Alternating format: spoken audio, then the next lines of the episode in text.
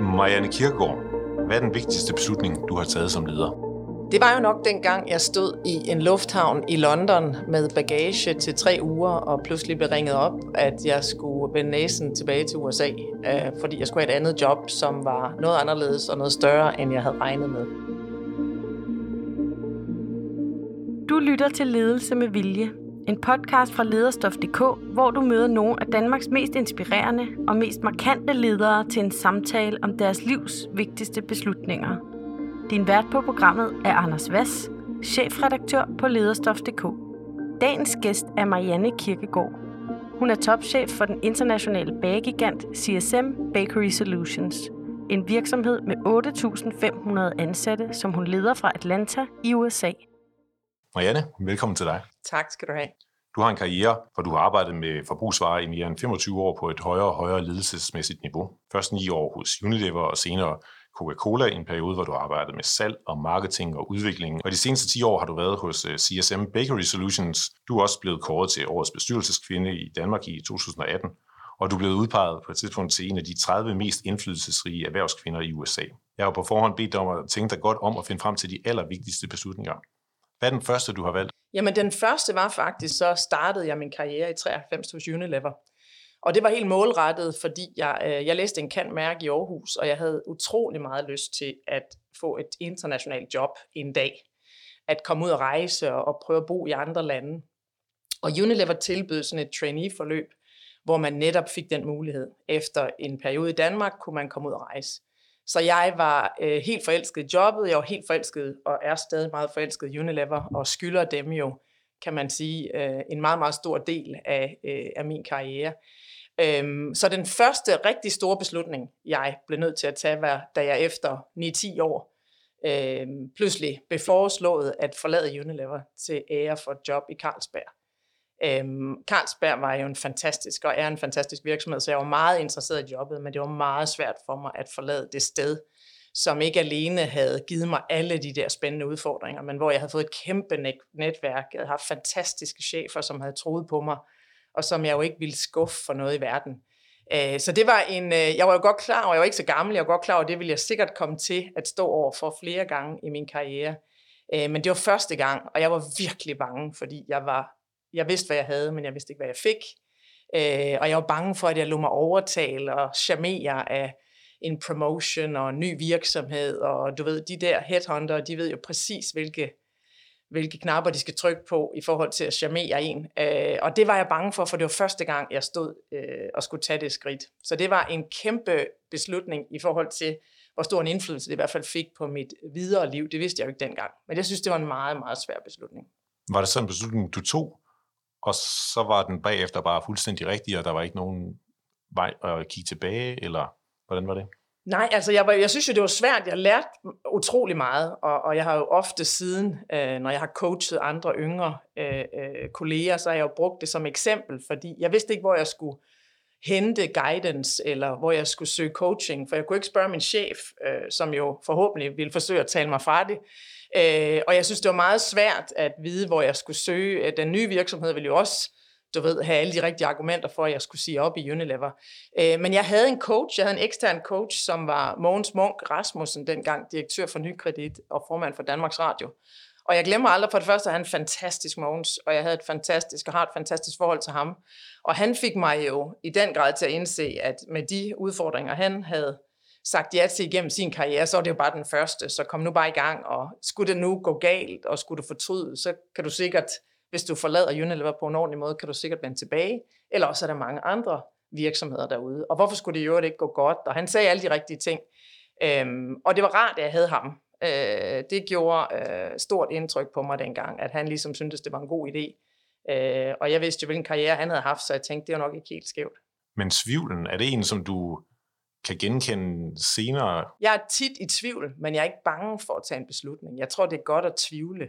Ellers skulle det også være meget mærkeligt, hvis man havde en sådan lineær karriere øh, og et lineært privatliv, at man aldrig var i tvivl. Jeg kan rigtig godt lide at være i tvivl, fordi så bliver man sådan lige lidt semi-frustreret, og så får man lige vendt brækkerne en ekstra gang. Øh, men det, det, der har ændret sig for mig i forhold til den gang, er, at øh, så er jeg modig nok, og så tager jeg chancen, og jeg ved jo, at det skal nok gå, og ellers så er der et alternativ til det, jeg er i gang med at kaste mig ud i. Det vidste jeg jo ikke dengang, fordi det var første gang, jeg skulle forlade en virksomhed, som havde gjort alt for mig til, til dato. Ikke? Så, så, så derfor så er jeg stadig ofte i tvivl, men det er ikke noget, der fraholder mig fra at tage en ny beslutning. Kan det så også betyde, at man nogle gange, eller at du nogle gange, er så lidt i tvivl, så du kommer til at tage for hurtige beslutninger? Og det gør jeg bestemt også, fordi jeg har bestemt ingen tålmodighed. Det er en af mine øh, helt store udfordringer og udviklingsområder har altid været det. Jeg tror, det bliver mindre med alderen. Øh, og det gør jo iblandt, at jeg får taget hurtige beslutninger. Og så må jeg jo omgøre dem og lære noget af det og være transparent øh, i forhold til de folk, jeg har fået involveret, at det var ikke en god beslutning. Så nu må vi prøve noget andet. Øh, men jeg, har også, jeg er også så gammel, så jeg har ofte oplevet fordelene ved at være lidt hurtig, øh, som, som ofte, synes jeg, kompenserer for, at der i en eller anden procentandel af tilfældene kan være taget en forkert beslutning. Når du øh, tænker efter ni år i Unilever, at ej, de har gjort meget for mig, øh, men nu må jeg selv videre, så går jeg ud fra, at du har også øh, oplevet masser af medarbejdere, der har gjort det samme ud dig. Hvordan har du når det er, når det er dine nærmeste medarbejdere, der forlader dig, fordi de vil prøve noget andet? Det har jeg det simpelthen så dårligt med.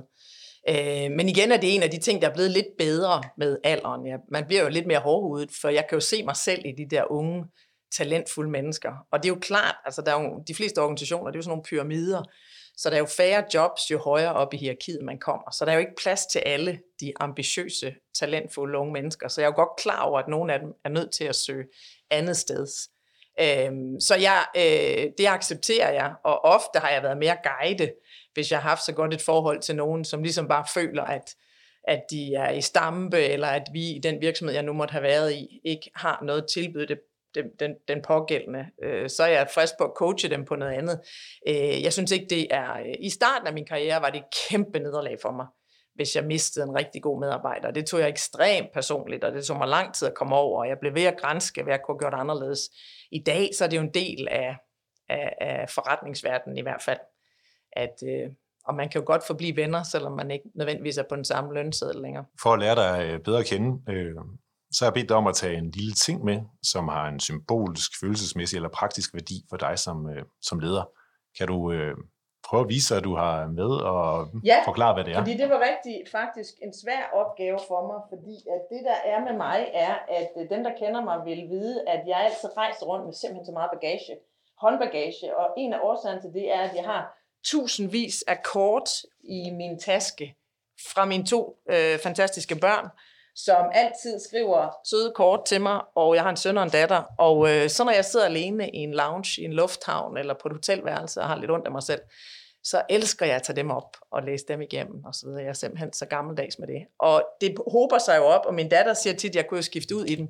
Men øh, det gør jeg ikke. Jeg tror bare, det er ikke, øh, det betyder lykke for mig, at det er de der gamle. Så jeg har jo, altså de er 22 og 18, og jeg har jo kort fra da de var øh, 3 og 4 år og dårligt kunne stave. Øh, så det synes jeg bare er hyggeligt på en eller anden måde. Men det gør selvfølgelig, at min håndbagage bliver større og større med, med alderen.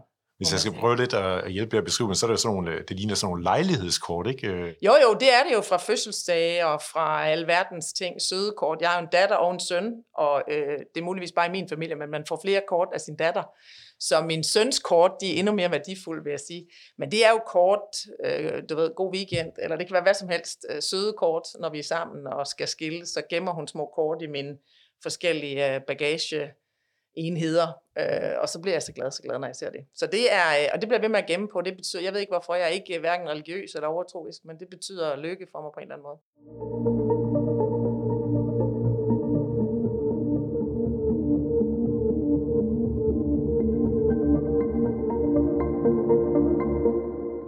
Kortene fortæller jo noget om dig som en, der arbejder meget og arbejder over hele verden.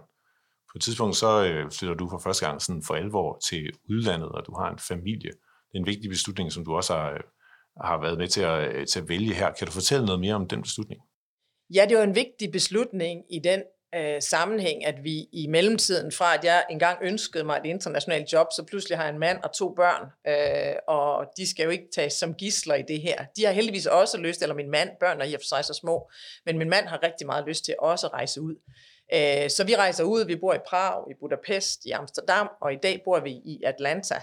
Øh, men jeg har da ofte i årene, der er gået, tænkt tilbage på, at øh, det var jo lidt et sats, og jeg var der selvfølgelig nervøs. Tænk, hvis ikke de trives. Tænk, hvis ikke mine børn kommer til at trives. Tænk, hvis min mand bliver ked af det. Vil jeg så stå og fortryde, du ved, at det var øh, mit job, der bragte os ud, eller at jeg ligesom havde været kan man sige, øh, den drivende kraft i forhold til, at vi forlod vores fantastiske hjem i Snækkersten dengang, og to glade børn, og en glad mand, og en glad hund, og alting. Øh, det, var en, det, var, det kan man jo sige, i forhold til et helt almindeligt job, så er det jo pludselig noget meget mere værdifuldt, man sætter på spil. Så det var der, når jeg tænker tilbage på en privat beslutning, så er det da nok den, der overskygger alt. Det er da, da vi den dag besluttede, at okay, nu tager vi chancen, og så rejser vi ud. Fordi det var et sats, hvad nu hvis det ikke var gået? Ikke? Øh, så, så det tænker jeg på som en meget stor beslutning. Men hvordan er det så gået? Jamen det er jo gået godt. Altså jeg ved jo ikke, hvordan det var gået ellers. Øh, så sådan er det jo altid, men det er jo heller ikke relevant. Altså jeg glæder mig over, hvordan det er gået, og øh, jeg har fået to øh, meget tolerante børn, som jo har, øh, siden de var helt små, boet i udlandet, og i hvert fald har lært sig, at alle mennesker er lige vidunderlige, og øh, at det er et helt spørgsmål om, hvordan du møder hinanden, og så videre, så videre. Så ekstremt tolerante børn. Måske lidt rådløse, men meget, meget tolerante, øh, som jeg er utrolig stolt af, eller vi begge to er meget stolte af. Så det er gået godt, og den dag i dag har vi jo, altså vi har en base i Danmark, men vi har også en base i USA, og, øh, og det vil vi forhåbentlig blive ved med. Det elsker vi. Vi elsker at rejse, og mine to børn kommer formentlig også til at rejse, tror jeg, mere end gennemsnittet af samme årsag. Så det må jeg jo tolke, at det er fordi, det ikke var en helt tosset beslutning. Men der har der været momenter, hvor jeg tænkte, ej, kan jeg vide, hvordan det var gået, hvis vi bare var blevet hjemme, ikke? eller havde det nu ikke også været mindre kompliceret osv. Men jeg synes, det er gået godt, og øh, jeg er super, super glad, når jeg tænker tilbage på alle de oplevelser, vi har haft. Og hvordan får I det praktisk til at fungere? Jamen altså, min mand, da vi rejste ud, øh, arbejdede på Danmarks Radio, øh, og øh, har jo øh, hør, du ved, haft sin karriere, både inden for radio faktisk, og inden for øh, IT. Øh, og han valgte så at læse videre, da vi tog ud, øh, og øh, har også arbejdet med sit eget lille firma øh, inden for IT-support. Og i de senere år har han øh, super travlt med at spille golf, og øh, cykle mountainbike og tage sig godt af vores børn. Øh, og det er klart, efterhånden som de nu er flyttet hjemmefra, så er der endnu mere tid til golf og andre ting, og til mig, og vi rejser rundt sammen, og han tager med. Og... Så jeg vil sige, det er øh, gået godt, og han har jo øh, han har været så fleksibel, at det har kunne lade sig gøre. Det havde nok været ret svært, hvis vi begge to havde lavet det samme. Men hvad betyder basen så for dig? Det betyder alting jo. Hvis ikke jeg havde det at kunne komme hjem og nyde et godt glas rødvin og øh, løbe en tur, og hvad det nu er, vi gør, øh, så ved jeg ikke, øh, så tror jeg, da, øh, jeg ved ikke, om jeg er blevet stresset eller hvad, men så er jeg i hvert fald ikke nyt det så meget. Det betyder ekstremt meget, at der er ro på, øh, og da børnene var mindre, alt den involvering, man skal have med skoler og børnehaver, hvad det nu har været, det tog min mand sig oftest af. Så det har været en kæmpe fordel, og jeg er klar over, at jeg er møgforkælet på den øh, konto. Øh, men det vil være altid mit allerbedste råd til unge mennesker, der gerne vil gøre karriere, det er at sørge for at finde en ordentlig øh, mand eller, eller kone, så, det er, så bliver det lidt lettere. Og det har i hvert fald været, vi har, tror jeg, komplementeret hinanden godt. Øh, han har haft sin øh, øh, karriere, jeg har haft min, og nu er vi ved at være så gamle, så nu er det vel mindre og mindre, vi skal arbejde, men i hvert fald har det passet godt sammen. Er det også noget af den indstilling, du leder efter, når du selv skal finde øh, ledelsestalenter? Ja, altså tolerance, synes jeg jo frem for alt er en fantastisk ting, både i forhold til diversitet og i forhold til, ja, i forhold til alt i og for sig inden for diversitet. Øh, men ja, at man er lidt open-minded og fleksibel og tolerant og sådan noget, det, det leder jeg efter. Det er svært at arbejde med mennesker, som er ekstremt snæversynet og som kun vil have det på den her måde, øh, og som siger nej til alt, hvad der ikke lige passer ind i det framework. Det synes jeg er svært at arbejde med. Jeg synes, man skal være lidt open-minded og frisk, hvis nogen kommer med en god idé, kunne du ikke tænke dig det, jeg kunne ikke tænke dig det, så skal man være frisk. Hvad mindre der selvfølgelig er øh, en eller anden årsag til, at man ikke kan gøre det. Ikke? Marianne, øh, for at komme tilbage til øh, endnu en af de vigtigste beslutninger, så øh, er det der, øh, som vi startede øh, programmet, hvor du siger ja til at starte som øh, CEO for CSM Bakery Solutions. Kan du fortælle, hvad der, der sker der? Ja, men, men som jeg sagde i indledningen, så er det jo der, jeg er rejst til London øh, til et møde med den her kapitalfond, som ejer os. Og øh, jeg er lige ankommet i lufthavnen med bagage til tre uger, og øh, som jeg lige har vist her, jeg øh, stor volumen af postkort og hvad jeg ellers slæber rundt på. Øhm, og øh, min mand var jo overbevist om, at jeg skulle være herovre i tre uger, øh, hvor jeg så blev ringet op af den her kapitalfond, at øh, det er alt sammen godt nok, men de vil egentlig godt, hvis jeg rejste tilbage med det samme. Så slet ikke tjekke ud af lufthavnen, men rejse tilbage, fordi de vil gerne tilbyde mig jobbet som CEO. Og der har jeg jo selv været med at indsætte den CEO, vi havde, den mand, vi havde på det tidspunkt, øh, to år forinden. Og, øh, og jeg har tit tænkt på siden, hvorfor jeg egentlig ikke havde mistanke om det, øh, eller hvorfor de ikke havde øh, du ved, informeret mig, inden jeg rejste over. Men det viste sig så, at det var noget, der øh, i de sidste 24 timer var blevet besluttet i deres bestyrelse osv. osv., osv. Men, øh, men det gør jeg, jeg rejser tilbage, og øh, min mand henter mig igen i lufthavnen, og øh, klokken 11 den næste dag skal jeg så øh, skal jeg ind på hovedkontoret, og der er han så i mellemtiden blevet bedt om at øh, forlade etablissementet der. Vi stod over for, at det så rigtig skidt ud den dag i november 2000 16, hvor de beder mig øh, træde ind i det her job. Øh, da jeg først får set, hvor skidt det er, og det virker jo mærkeligt også på mig den dag i dag, at det kom som en overraskelse, men det gjorde det også for bestyrelsen, nogle af de ting, som, som, øh, som blev tydelige øh, den dag der, hvor jeg skulle sige ja til det. Så i bagspejlet var det måske meget godt, at jeg ikke havde så meget tid til, til at tænke over det i, ikke? for så kunne det være, at jeg blev forskrækket. Men jeg tænkte jo bare med at små ærmerne op. Selskabet og organisationen og vores 8.000 plus medarbejdere, de, øh, de fortjener øh, en fremtid, der er noget lysere. Øh, og så gik vi i gang, og så blev det de vildeste 3-4 måneder, jeg har prøvet nogensinde. Det er jo sjovt, fordi sådan nogle jobtilbud nogle gange er jo ikke noget med, kunne du tænke dig det, eller har du overvejet, eller vil du have lyst til. Det er jo bare det her, det synes vi, du skal. Øh, okay, så gør vi det. Og jeg er vild med virksomheden, så derfor var det jo ikke i sig selv øh, noget, jeg var bekymret for. Men det er jo klart, det var en stor opgave, for det viste sig, at øh, tingenes tilstand var noget dårligere, end jeg havde end jeg havde vidst, og jeg sad trods alt i direktionen. Øhm, så øhm, der var meget læring i det, og øh, jeg vil sige, det var en svær opgave, jeg havde regnet med, men jeg har aldrig fortrudt, jeg har aldrig lært så meget, som jeg har gjort i de sidste i de sidste nu 4-5 år, jeg har haft det her job. Hvordan, hvis du kan fortælle noget mere om beslutningsprocessen, at du takker ja til det her, og et, et liv, hvor jeg tænker, der er endnu mere arbejde og endnu mere ansvar. Hvad, hvad, hvad er dine tanker om det? Er jeg faktisk lige nødt til at fortælle, fordi nu kommer jeg i tanke om det. Jeg er i taxaen. Jeg når at komme lidt ud af lufthavnen, nu er det jo allerede så mange år siden, men jeg når at komme lidt ud af lufthavnen, øh, da jeg taler med dem, og bliver så bedt om at vende rundt. Og så kan jeg huske nu, at så tager jeg med min iPhone en selfie og sender på familiechatten Og min søn Max, som var 13 på det tidspunkt. Jeg skriver, kan I se, hvad der er sket? Og han skriver så tilbage, mor har du fået Botox.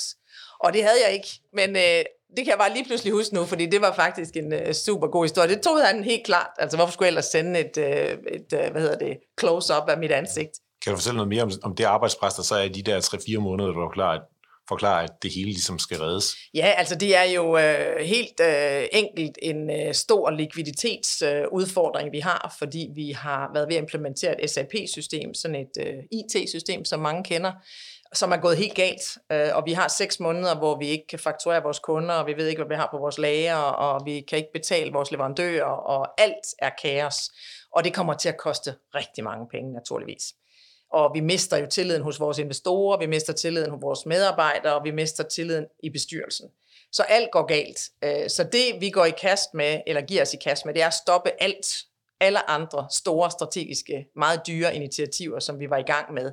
Og det eneste, det handler om i de næste tre måneder, det er at få stabiliseret operationen, så vi kan begynde at fakturere vores kunder, og vi kan begynde at finde ud af, hvad vi har på vores lager, og helt elementær forretningsledelse går vi i gang med i tre måneder, men stopper alt nonsens og alt fremtidsdrømme bliver sat på hold. Øh, så det er det første, vi gør. Så frasælger vi øh, en tredjedel af virksomheden, blev solgt på det tidspunkt, øh, som skulle være med til at redde os naturligvis øh, likviditetsmæssigt.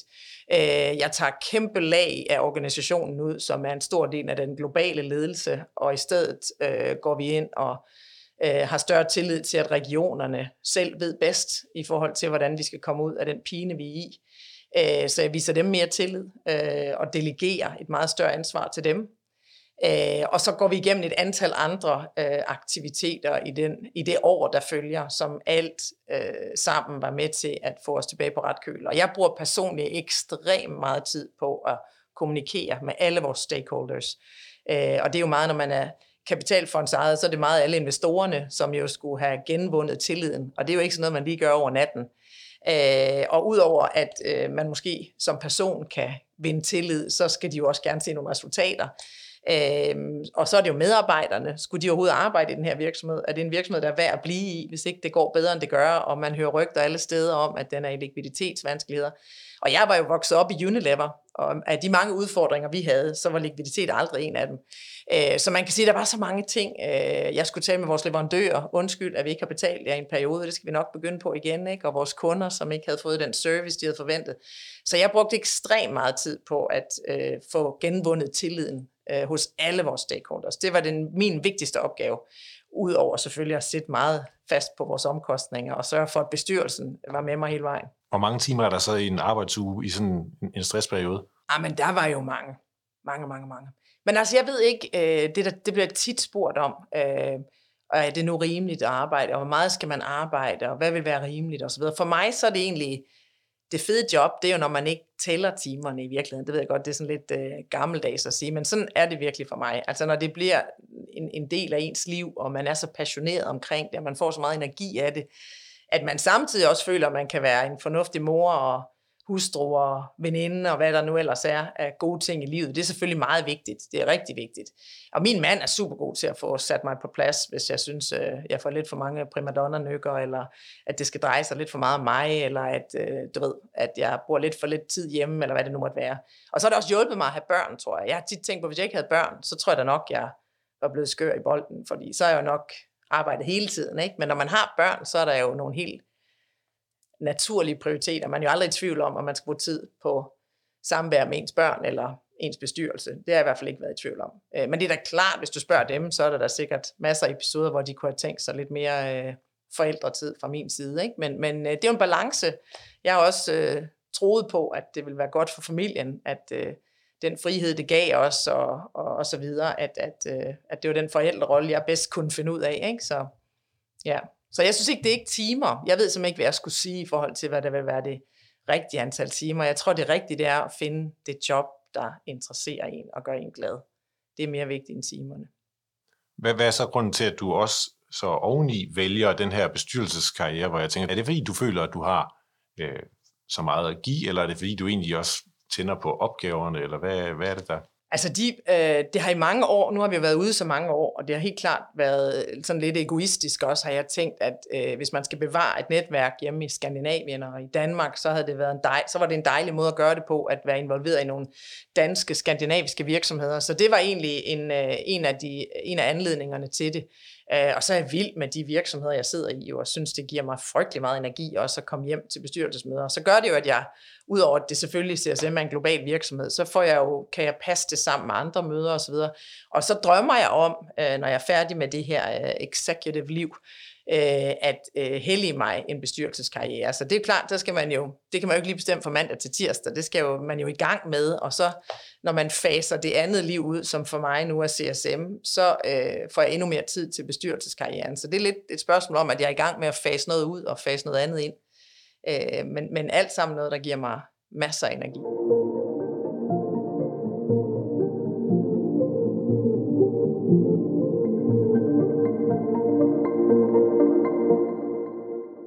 hvilke beslutninger er det, du skal træffe i fremtiden?